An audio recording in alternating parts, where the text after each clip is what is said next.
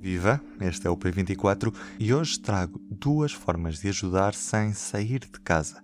Começamos com os Diários de uma Pandemia, um projeto do Instituto de Saúde Pública da Universidade do Porto com o Instituto de Engenharia de Sistemas e Computadores, Tecnologia e Ciência, numa parceria com o público. O objetivo é que os leitores e quem nos está a ouvir possa participar na elaboração de um diário sobre este período que agora vivemos. Palavra ao Presidente do Instituto de Saúde Pública da Universidade do Porto, professor Henrique Barros, numa entrevista da Marta Matias. Começo por lhe perguntar em que é que consiste o projeto Os Diários de uma Pandemia. Se a gente olhar para trás, para trás, para trás, para trás, eh, em grandes catástrofes que os vários países foram vivendo, eh, houve sempre a ideia de fazer um diário do que se passava. Houve grandes escritores que fizeram isso. Um dos mais conhecidos é o Bethel, um inglês, que fez o Diário da Peste de Londres no século.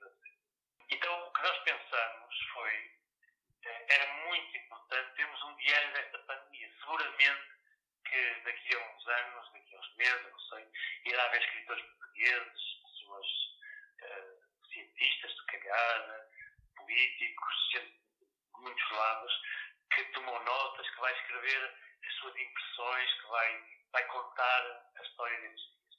E o que nós pretendemos, numa perspectiva pública e numa perspectiva também da chamada investigação epidemiológica, que é uma ciência particular, foi porque é que nós não contamos a história desta uh, pandemia, em, na sua expressão em Portugal, da epidemia portuguesa, usando as vozes de todas as pessoas e não apenas o olhar particular de alguns.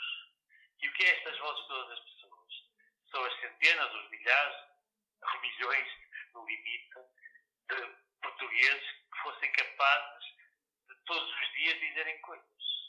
Uhum. E quando nós juntássemos todas essas vozes, tínhamos verdadeiramente um, um diário, porque fazemos isto dia a dia, mas depois é um pouco uma sinfonia, como uma, neste, neste caso, é talvez como uma ópera, se quiser, em que temos muitas vozes, temos muitos momentos diferentes, muitos tempos diferentes, maneira, há uma técnica, e essa técnica tem a ver com a estatística, tem a ver com a investigação epidemiológica, que é capaz, digamos assim, como um maestro, de fazer com que estas vozes todas se ouçam, umas vezes umas mais altas, às vezes mais baixas, e isso permita, dois para amanhã, que o diário e a história desta pandemia seja contada pelas vozes de toda a gente.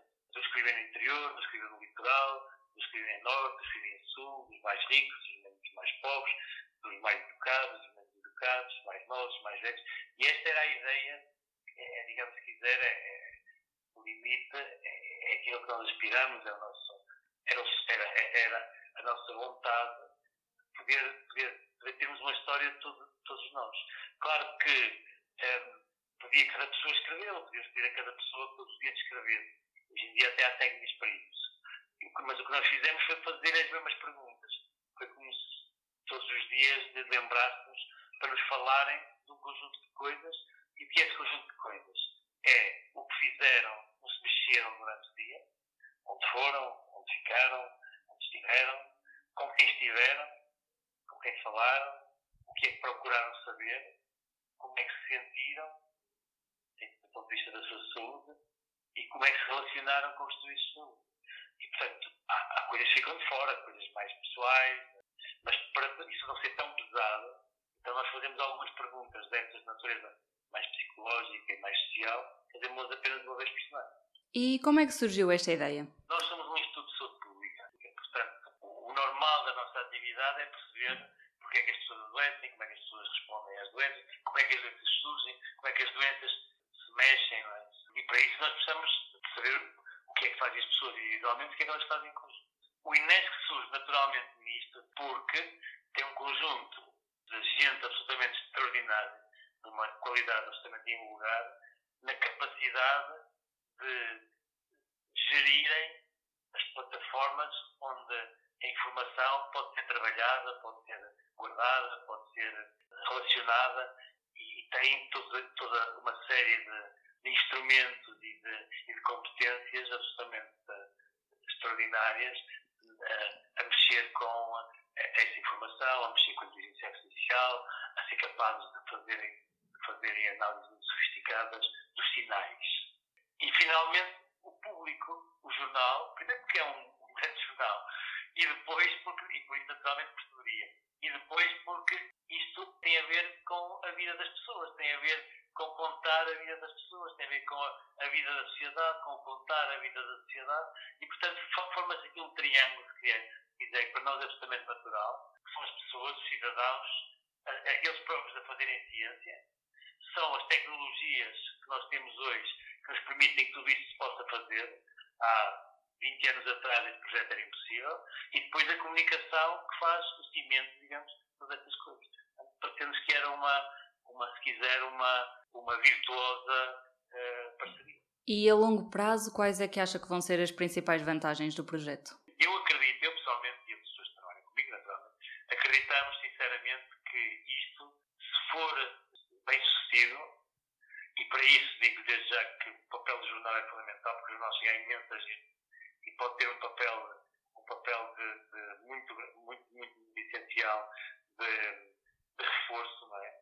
E de, e de tornar o esforço das pessoas também porque percebe se o jornal publicar, por exemplo, semanalmente, um conjunto de reflexões, de pensamentos sobre tudo o que as pessoas nos foram informando, muito mais do que dizer, ah, 30% das pessoas ficaram em casa, 20% saíram, 10% foram ao hospital, muito mais do que isso, mas porquê é que isto acontece?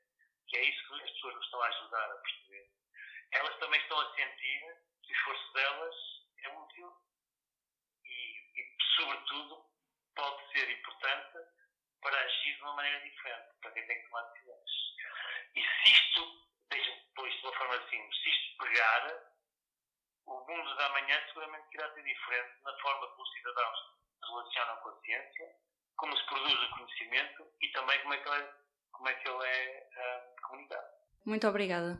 Obrigado, Marta. E agora vamos meter os nossos computadores a trabalhar.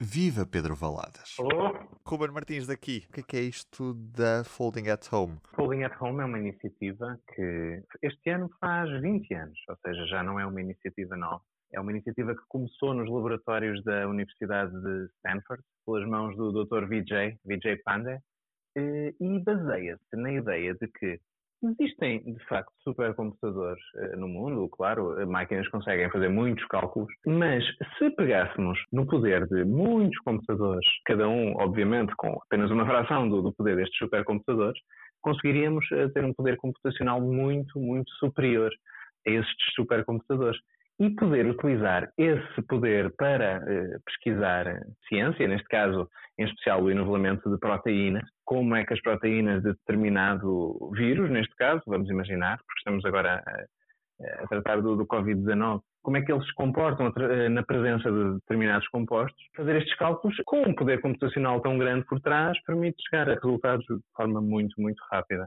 E foi assim que esta iniciativa eh, começou.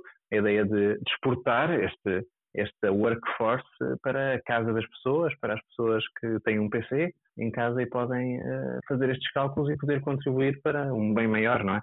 Para que os cientistas eh, tenham acesso à informação mais rapidamente, que é toda a base do projeto. Eu tenho um computador, o que é que eu posso fazer? Qualquer pessoa que tenha um computador pode ir ao site do Folding at Home e hum, descarregar um, um pequeno programa que vai fazer a ligação uh, aos nossos servidores e vai descarregar uma unidade de trabalho, uma work unit.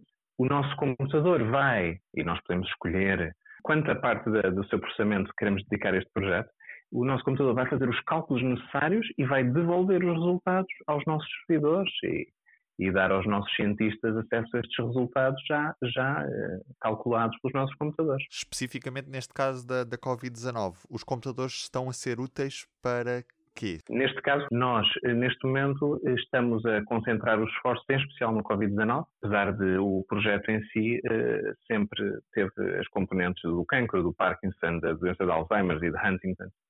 Mas neste, neste momento temos vários cientistas, em especial aglobados na Universidade de Washington, que têm vários projetos, vários projetos eh, em volta das proteínas do Covid-19 e estão eh, a fazer este outsourcing de, do trabalho para estas work units de, do Folding at Home. Neste caso, tem a ver com a pesquisa eh, quanto a tratamentos e, e opções medicamentosas para, para o Covid. E neste momento, um, o nosso workforce, e claro que isto também tem a ver com, com a situação do Covid-19, que, que, teve uma, uma, grande expressão mediática e mesmo temos uh, muitos uh, canais de televisão e muitos, muitos jornais pelo mundo a, a falar do projeto potenciaram esta procura. Neste momento temos mais, mais poder computacional do que os sete maiores supercomputadores do mundo, todos juntos, o que é uma coisa realmente incrível. Todos nós, eh, claro, quando estamos perante uma situação que, que realmente é uma tragédia, neste caso já se está a tornar numa tragédia, sentimos uma sensação de impotência que, que é muito complicada, é muito complicado lidar com ela. E saber que há determinados projetos que permitem a qualquer pessoa ter um pouco de poder, não é? Dar um pouco de si para, para ajudar causas, eh, causas fantásticas, acho que é, é extremamente importante e isso é que é a mesma base do nosso projeto. Pedro, muito obrigado por este bocadinho, foi um prazer ter falado contigo. Bom trabalho. E do P24 é tudo por hoje. Eu, Ruben Martins e a Marta Matias estamos de regresso amanhã. Continuo com o público sempre nos ouvidos. O público fica no ouvido.